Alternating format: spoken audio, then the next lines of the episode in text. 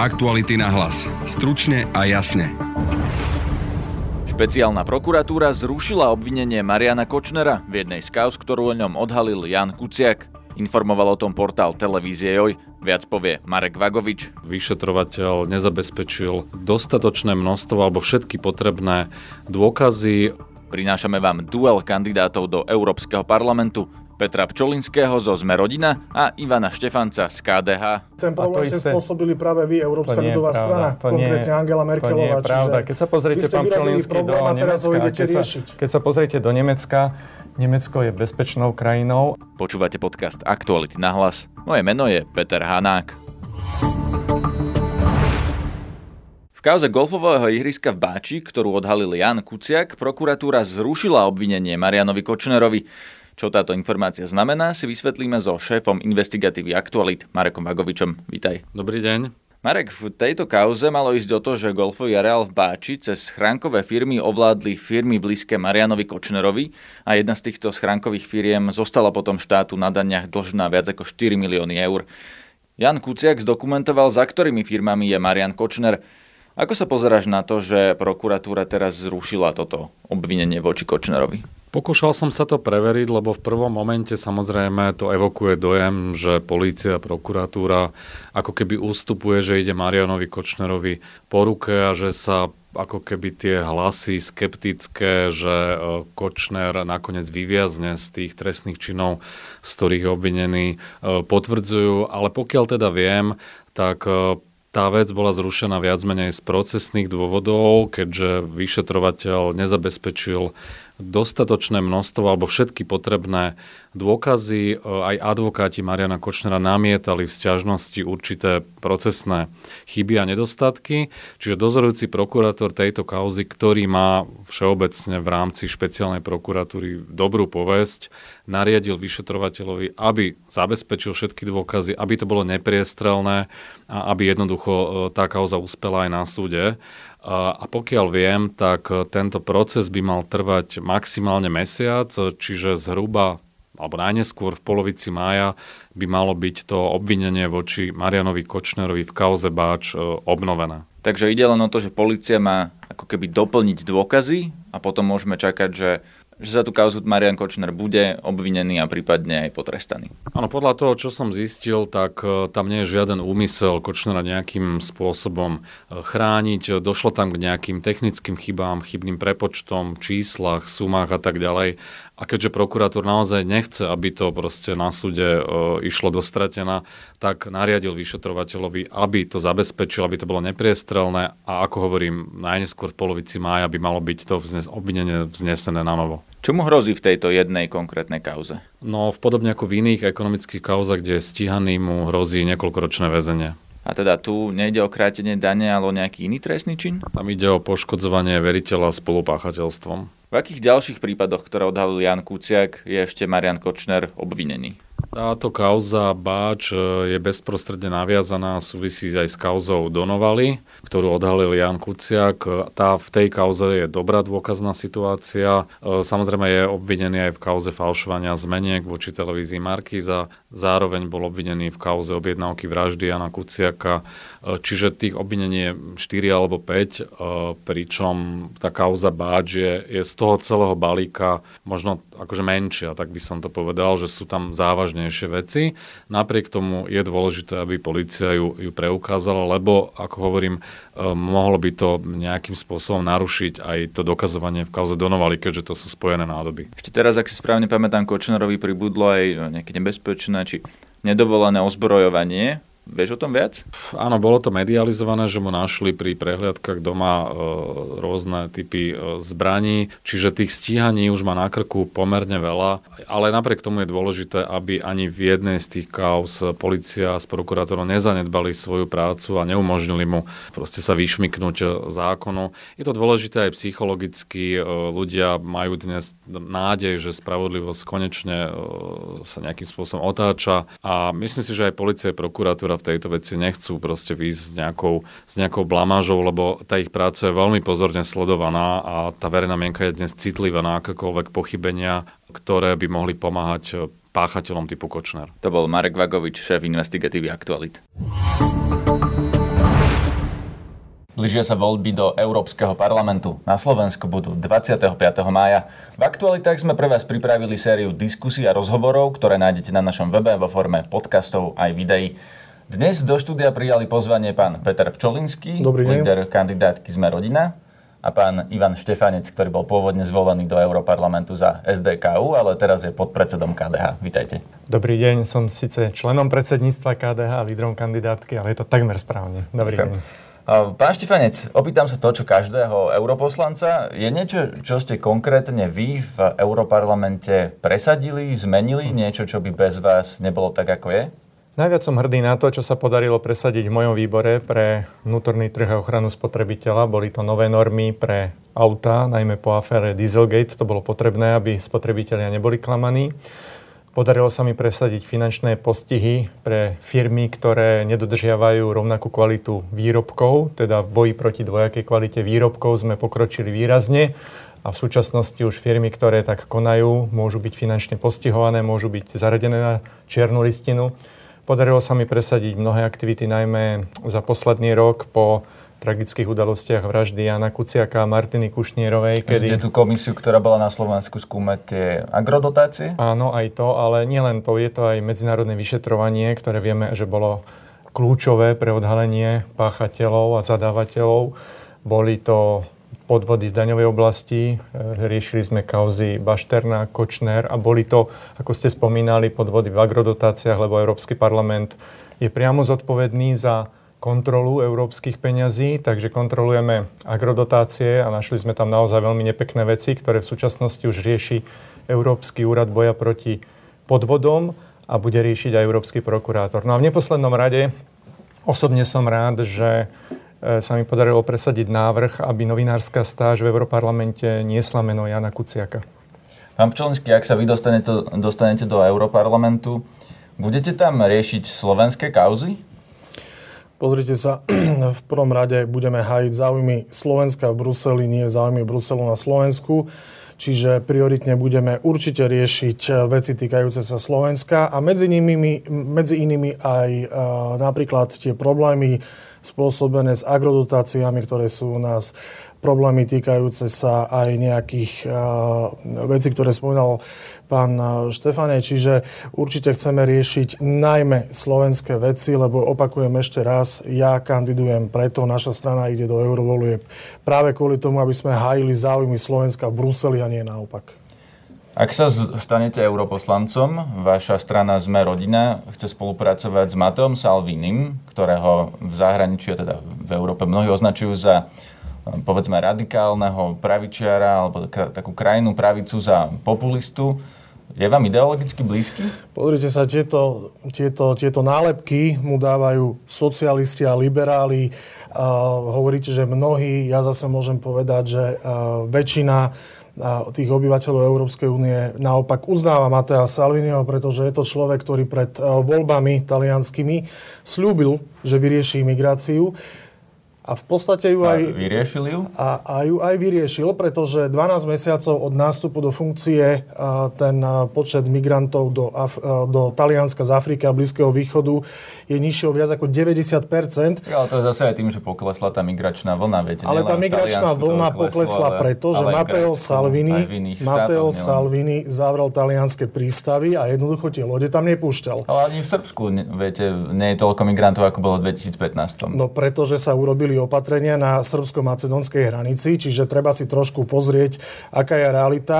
Jednoducho tie migračné vlny na Balkáne vďaka Maďarsku a ostatným krajinám, ktoré tam urobili tie opatrenia, zastavili tú vlnu a to isté máte aj v Taliansku, kde Matteo Salvini jednoducho začal tie lode vrácať.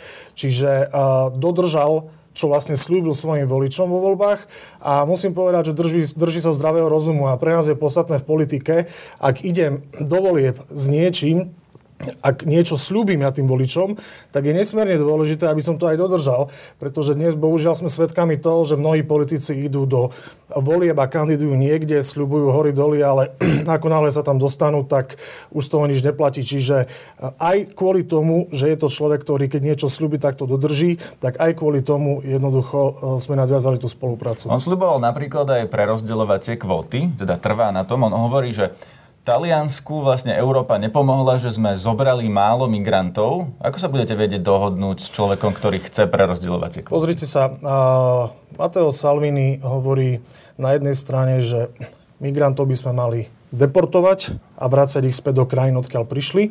Na druhej strane, do určitej miery máte pravdu a súvisí to s tým, že napríklad Emmanuel Macron vyzýva Taliansko, aby jednoducho otvorila tie prístavy, aby zobrala tých migrantov, postarala sa o nich. Ale na druhej strane um, Emmanuel Macron odmieta týchto istých migrantov uh, prijať. čiže, ja Mateo, čiže Matteo Salvini kritizuje prístup okolitých krajín, ktoré hovoria, že Taliansko by malo prijatých migrantov, ale sami nie sú ochotní týchto migrantov si zobrať, respektíve prerozdeliť. Čiže rozumiem uh, tým postojom Matea Salviniho a ale myslím, že je to logické. jeho strana v tom Európarlamente? Lebo vy ste teda proti migračným kvótam, on je za a keď budete v jednej frakcii, ako sa budete vedieť dohodnúť? Pozrite sa, uh, my sme vstúpili do hnutia národov a slobody, ktorého spoluzakladateľom je práve Mateo Salvini. Toto hnutie iniciátorom vytvorenia veľkej aliancie, kde budú reformisti, kde bude eh, priama demokracia, kde bude hnutie národov a slobody. Eh, je tam veľmi veľa zoskupení, to znamená, bude určite nejaký dialog, určite sa budú, uh, určite sa budú špecifikovať nejaké postoje aj v týchto otázkach, čiže Mateo Salvini nie je jediný v rámci uh, novovznikajúcej frakcie, čiže tam určite Ale budú dôležité. Lídrom, takže formuje sa to uh, Je jedným z lídrom, uh, to znamená, určite sa tam budú tie názory ešte formovať. On napríklad má aj také vyjadrenie o, o Vladimirovi Putinovi, že ho obdivuje, viackrát to zopakoval. Pán Štefanec, ako sa pozeráte na to vy?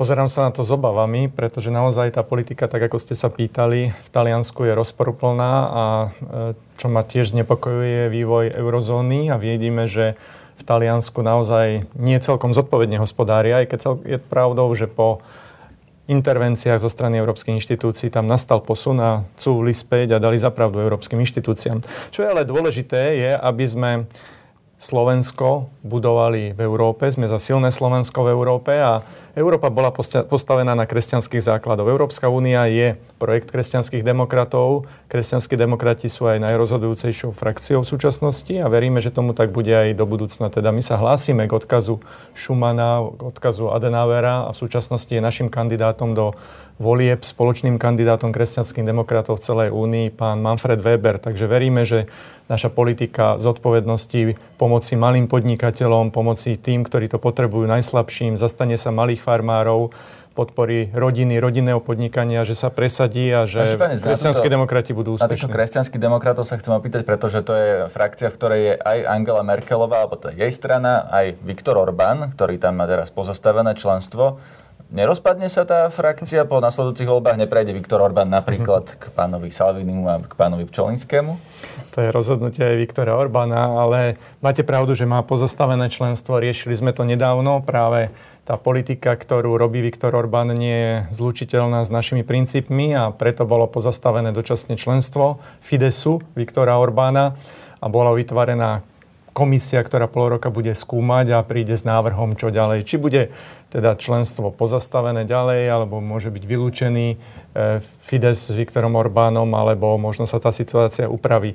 Sú My tieto máme... podľa vás, prepačte, aj o tom, že či vlastne títo, povedzme, krajná pravica získajú viac hlasov, oveľa viac, ako mali doteraz? Áno, sú, poviem k tomu, ale poslednú vetu ešte chcem povedať, že my máme princípy, z ktorých nepustíme a kto sa nedrží tých princípov, tak samozrejme nemôže byť v našej kresťansko-demokratickej rodine. E, čo sa týka volieb, áno, tieto voľby budú viac o súboji proeurópskych a extrémistických síl. Vidíme, že extrémisti rastú. Je to nielen prípad našej vlasti, je to prípad celej Európskej únie a preto Budúce eurovoľby budú veľmi dôležité pre budúcnosť únie, ako bude únia vyzerať a skôr vidím, že to bude súboj proeurópskych síl voči extrémistom. Ja som stále optimista a verím, že e, tie proeurópske síly budú mať väčšinu, ale verím, že najmä úspeje kresťanská demokracia. Myslíte, páni, že by mala byť nejaká, nejaké riešenie na európskej úrovni, ktoré by riešilo migráciu? No, jak môžem, to, tie riešenia sú. Tie riešenia práve presadzujeme, aj to, čo bola diskusia pred, e, medzi vami pred chvíľočkou, to, bola, to bolo výsledkom e, európskych riešení. Lepšia ochrana hraníc, readmisné dohody, vytvorenie Európskej pobrežnej a pohraničnej stráže. Však vidíme, že naozaj migrácia klesla vplyvom riešení, ktoré sa presadzovali e, z európskej úrovne a ktoré presadila Európsky parlament. Ale čo ďalej? Čo ďalej s tým? Postupne dodržiavať e, túto politiku. Čiže trvať na ochrane hraníc do Európskej únie, najmä do šengenského priestoru, nemôže ísť nikto, kto nebude kontrolovaný, čiže kontrola biometrických údajov. E, e, spomínal som readmisné dohody, dohody a samozrejme posilnená zodpovednosť ochrany hraníc. Primárne je tá zodpovednosť členského štátu kontrolovať šengenskú hranicu, ale z európskej úrovne vieme tomu pomôcť práve vytvorením Európskej pohraničnej a pobrežnej stráže, ktorá išla až na úroveň 10 tisíc ľudí a ktorá má pomôcť krajinám, ktoré to nezvládajú. Tu, ak dovolíte, by som reagoval práve Angela Merkelová, ktorá je od kresťanských demokratov, tak bola to práve ona, ktorá kritizovala napríklad Maďarsko za to, že nechcelo púšťať migrantov, pretože nemali doklady, mali falošné doklady, nevedeli dostatočne vysvetliť dôvody azylu. Čiže na jednej strane práve kresťanskí demokrati, bohužiaľ, a teraz to nehovorím o vás, pán Štefanec, ale práve napríklad ľudia ako Angela Merkelová otvorili náruč, všetkých ich tu pozvali a keď zistili, že je s tým veľký problém a nevedia to ako riešiť, tak jednoducho ideme, ideme, ideme s tým niečo robiť. Uh, teraz uh, súhlasím s tým, že tá spoločná politika v rámci Európskej únie voči migrácii by mala byť presne o tom, riešme problémy tam, kde vznikli. Uh, musím... Ako si to predstavujete, že rieši problémy tam, kde vznikli? Mali by byť nejaké jednotky no, európske, napríklad poviem, Libii, alebo... No, ako pozrite sa, pozrite sa, veď tých návrhov už bolo niekoľko, vytvoriť tzv. hotspoty, uh, pomôcť tým ľuďom, dajme tomu, uh, na pobreží Líbie, odkiaľ tie lode uh, idú, pomôcť tým ľuďom uh, v Sýrii, lebo je naozaj uh, z mojej strany je to schizofrenia, že Británia a Francúzsko zbombardovali Líbiu. Jednoducho tá krajina je v totálnom chaose momentálne. A, tá, a to isté Francúzsko dnes kričí, že mali by sme sa o nich postarať. No tak na jednej strane spôsobia problém, na druhej strane ho idú riešiť. Čiže príde mi to trošku cesty. Ale ten problém nie je len v Líbii, ten problém, ten problém nie je, áno, ten problém nie je len v Líbii, áno, je aj v Sýrii, kde takisto britské a americké lietadla bombardovali Sýriu. Áno, to už bolo po konflikte, ale zbytočne sa baviť o tom, že ako to začalo, lebo to už v tejto chvíli nemá zmysel. Teraz by sme sa mali sústrediť práve na to, aby sme tento problém vyriešili. A tento problém by sme mali riešiť práve, ja neviem, posilnením Frontexu e, personálne, finančne. Mali by sme naozaj chrániť tie šengenské hranice. Európska únia o tom rozhodovať, akým spôsobom sa bude riešiť migrácia? No určite áno, lebo tak sme súčasťou Európskej únie, tak e, tie spoločné ciele by mali byť rovnaké. Uh, vidíme tu ale, uh, že tie názory boli rôzne v západnej Európe, de facto Francúzsko, Nemecko malo nejaký pohľad a práve stredná a východná Európa, vrátane balkánskych krajín mali odlišný pohľad na riešenie migrácie. Práve stredná Európa, napríklad to Maďarsko, celý čas hovorili, že nebudú tu púšťať migrantov, pretože nemajú platné pasy, nemajú platné doklady, alebo ich, mali, alebo ich nemali vôbec. A jednoducho, jednoducho robili to, že dodržiavali ochranu šengenských hraníc, za čo ich práve Angela Merkelová kritizovala. Čiže to mi príde trošku... Ja by som sa vyjadril. Ešte jedna vec, že podľa vás potrebujeme legálnu migráciu? Potrebujeme tých ľudí, aby sem prišli nejakou legálnou cestou? Pozrite sa, tá migrácia je tu historicky tisíce rokov, čiže nie je to nič nové, ale mali by sme naozaj chrániť naše hranice, mali by sme chrániť ja naše pýtam, tradície a mali by sme chrániť prácu, prácu primárne pre obyvateľov Európskej únie ak niekto dnes hovorí, že Európska únia starne a potrebuje tých migrantov, tak my zase hovoríme, podporme rodinnú politiku, podporme uh, obyvateľov Európskej únie, podporme uh, členské krajiny v tom, aby tie rodiny sa mohli rozvíjať, aby tie rodiny sa mohli rozširovať, aby mali právo na bývanie, aby mali jednoducho tie podmienky, aby sme neboli nútení tu dovážať migrantov, pretože uh, máme nedostatok pracovnej sily. Čiže to mi príde trošku chore.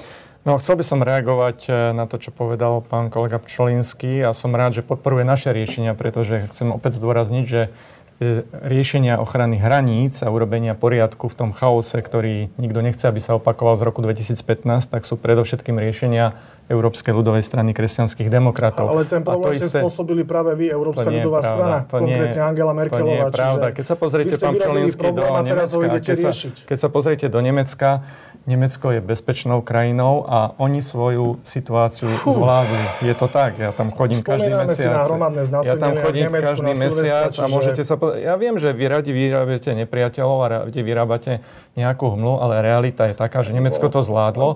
Realita je tá, ten zdravý rozum ide preto všetkým z našej strany a v tom, a čo hovoríte vy, v tom, že v tom, čo hovoríte vy, ja by som to hovoril, jak, jak chcete, a potom ho idete jak chcete diskutovať, tak sa musíme počúvať a ja chcem dohovoriť, že lepšia ochrana hraníc a práve readmisné dohody, posilnenie pohraničnej a pobrežnej stráže, to sú návrhy, ktoré sme presadili my, kresťanskí demokrati, ja som rád, že ich podporujete. Rodinná politika je takisto naše DNA, rodinná politika, malé podnikanie, to sú politiky, ktoré my presadzujeme. Ja vítam, že sa k ním prihlasujete. Ale treba povedať ešte jedno, keď hovoríme o migrácii. Okrem týchto obradných opatrení, čo je dôležité a čo vždy presadzujeme, je, že konečné rozdeľovanie, kto príde alebo nepríde do krajiny, je na národnej úrovni. Keď máme riešiť e, migráciu ako takú, samozrejme, že si nepomôžeme v jednotlivých krajinách a musíme prijímať spoločné riešenia, spoločnú ochranu napríklad nechce tie spoločné riešenia. Ako Slovensko nechce. povedalo, že nepríjme žiadnych migrantov, Maďarsko no, žiadnych migrantov. Pravda, viete, aké potom spoločné riešenie môže byť? Spoločné riešenie sú v tej ochrane hraníc, ale niekedy tento problém naozaj zveličujeme. Viete, koľko máme azylantov za minulý rok? Koľko ľudí dostalo azyl na no, Slovensku? No, vieme, že veľmi málo. 5 ľudí. Takže my z toho robíme problém. Ja viem, že niekto z toho rád robí problém, ktorý podľa existuje. Podľa vás ale... už to nie je téma. Už to nie je rok 2015, už migrácia by nemala byť hlavná téma v Európskej Presne tak, lebo sa podarilo vyriešiť práve európskymi riešeniami. A práve našimi riešeniami sa podarilo túto tému vyriešiť. A samozrejme, my sme radi, že sa nebude opakovať tento chaos a musíme sa pozerať, čo budeme robiť do budúcna. Viem, že niekto rieši to, čo neexistuje, ale skôr tá podstata v súčasnosti, ktorú treba riešiť, je zlepšovať život ľudí, zlepšovať život rodinám, priniesť viac práce do regiónov, znižovať regionálne rozdiely a robiť praktickú politiku. Uh, musím zopakovať, že práve Angela Merkelová spôsobila tento problém, ktorý teraz Európska únia ide riešiť a pán Štefanec sa hrdí, že oni prinášajú to riešenia, ale zabudne povedať, že oni sú tí, ktorí ten problém spôsobili. A pokiaľ, ide, pokiaľ ide o Slovensko, pokiaľ ide o Slovenskú republiku, hlupák sa učí na chybách iných. Eh, hlupák sa učí na vlastných chybách, múdry sa učí na chybách iných. Chvala Bohu, Slovenská republika a Stredná Európa sa poučili z chyb, ktoré urobila Západná Európa, Francúzsko a Nemecko a ďalšie krajiny. A chvála Bohu, dnes nemusíme riešiť tento problém. E, že... Musím povedať základnú vec, že problém nebol spôsobený niekým, kto je vnútri Európy. Problém bol spôsobený tým, že niekto si neplnil základnú funkciu ochrany hraníc. Dobre, páni, naozaj posúďme sa ďalej. V európskom rozpočte je návrh, že by krajiny, ktoré nedodržiavajú pravidlá demokracia právneho štátu, napríklad Maďarsko a Polsko, o tom sa najčastejšie hovorí, mali mať pozastavené eurofondy. Ste za alebo proti? Európska únia je založená na dodržiavaní pravidiel. Ak niekto príde do klubu, tak nemôže samozrejme hovoriť e, niečo iné a konať iným spôsobom. Takže som za to, aby sme kontrolovali dodržiavanie pravidiel. Nie som ale za finančné postihy, som za to, aby tieto krajiny, ktoré nedodržiavajú pravidlá, zneužívajú eurofondy, zatvárajú univerzity, idú proti médiám a jednoducho je v nich Čo by sa s nimi malo robiť? Robiť sa musí to, čo je v našich kompetenciách. Máme kompetencie, že európske inštitúcie sú strážcami dodržiavania právneho poriadku a máme momentálne stav, že môžu zobrať im hlasovacie práva. Toto by sa malo robiť. Ja som za tento postup v prípade, že krajiny Ale nie už pravidlá nedodržiavajú. V tejto chvíli, viete, keď hovoríte, že sa. už sa tam zatvárajú univerzity, už tam prakticky no, nie sú slobodné médiá, či už nie je neskoro teraz robiť niečo takéto? Európske inštitúcie konali, veď e, mnohé opatrenia voči, e, voči Maďarsku, vieme, že hovoríme voči Maďarsku, mnohé opatrenia sú otvorené a od roku 2011 išla, išlo niekoľko opatrení a toto už je len vyvrcholenie aktivácie článku 7 s návrhom na pozastavenie práv, aj keď vieme, že to nie je jednoduché. Zjavne to nepomohlo. No, Vidíte, ideme ďalej, robíme ďalšie kroky, pozastavenie členstva e, vládnej strane a tak ďalej a tak ďalej. Ale treba povedať, že v tomto prípade nehažme všetkých do jedného vreca. Napríklad často máme tendenciu hovoriť, že Polsko a Maďarsko sú zlí. Nie je tomu tak. Napríklad polská vláda, ktorá je mnohé vyčítané, veľa vecí upravila. A to je práve ten dôležitý proces, ten e, proces e, nátlaku na krajiny, aby dodržiavali pravidlá. A musím povedať, že v Polsku sa to mení k lepšiemu. Polská vláda zmenila mnohé zákony aj pod vplyvom pána prezidenta Dudu a polská vláda komunikuje na rozdiel od Maďarska. Takže tieto prípady naozaj sú iné, aj keď podstata je rovnaká nedodržiavanie práva, ale je dôležité, aby sme hľadali e, riešenia práve v tomto dialogu. Pán Čolinský, skúste reagovať. Uh, hovoríme tu o dodržiavaní pravidiel, ale uh, máme tu taký dvojaký meter. A ten dvojaký meter spočíva v tom, že na jednej strane tu máme veľké krajiny, ktoré nemusia dodržiavať pravidlá, a na druhej strane tu máme malé krajiny, ktoré musia dodržiavať krajina, e, pravidla. Zoberte si rozpočet Francúzska.